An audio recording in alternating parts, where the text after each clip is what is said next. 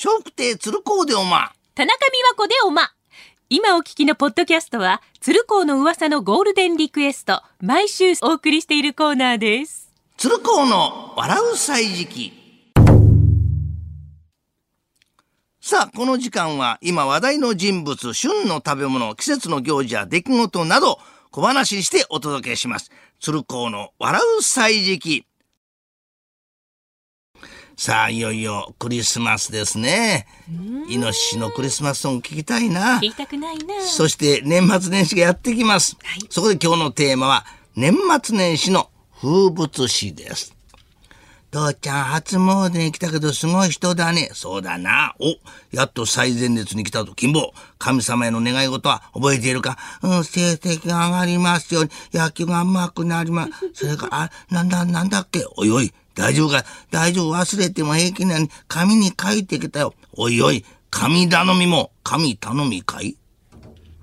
さて、子供にとってお正月一番お楽しみはお年玉ですね。そもそも正月に年神様を迎えるためにお供えされた丸い鏡餅鏡餅のことを指していたそうです。鏡餅なんですね。で、一歳二歳の歳の字に魂と書いてお年玉とこう呼ばれたそうですね。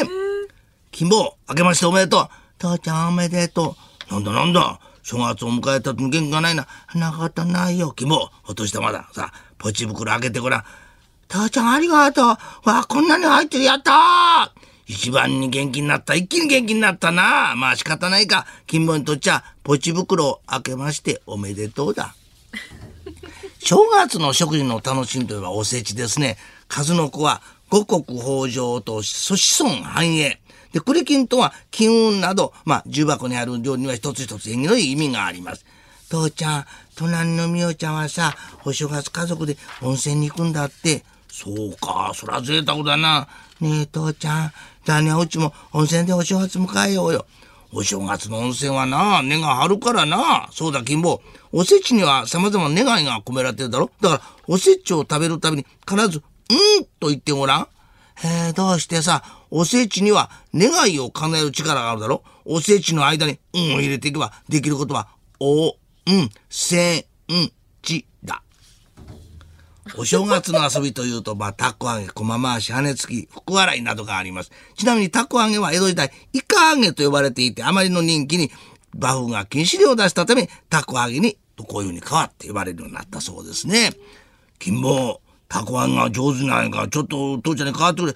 いいよ、父ちゃん。ああ、父ちゃん下手くそだね。すぐに落ちちゃったよ。金坊、もう一度たこ揚げて、父ちゃんに変わってくれ。いいよ、はい、父ちゃん。ああ、また落ちちゃった、父ちゃん。調子悪いね。そうだな。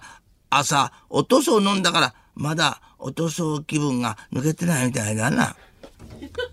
さて、初夢は、大晦日の夜に見た夢、1日の夜に見た夢、2日の夜に見た夢とか、まあ3つの説があるそうですが、縁起の夢を指すことわざ、一富士二鷹三なすび。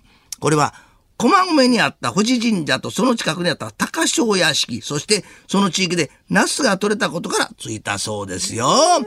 父ちゃん、初夢見たよ。ええどんな初夢だ。富士山の上をね、鷹が飛んでいて、そこでおいら、ナスを食べようとしたら、ナスが偽物でさ。おいおい、金坊、そりゃ最高の意味じゃないか。でも、ナス偽物だよ。でも食べてるふりしたんだろ。それ余計に演技がいいはずだ。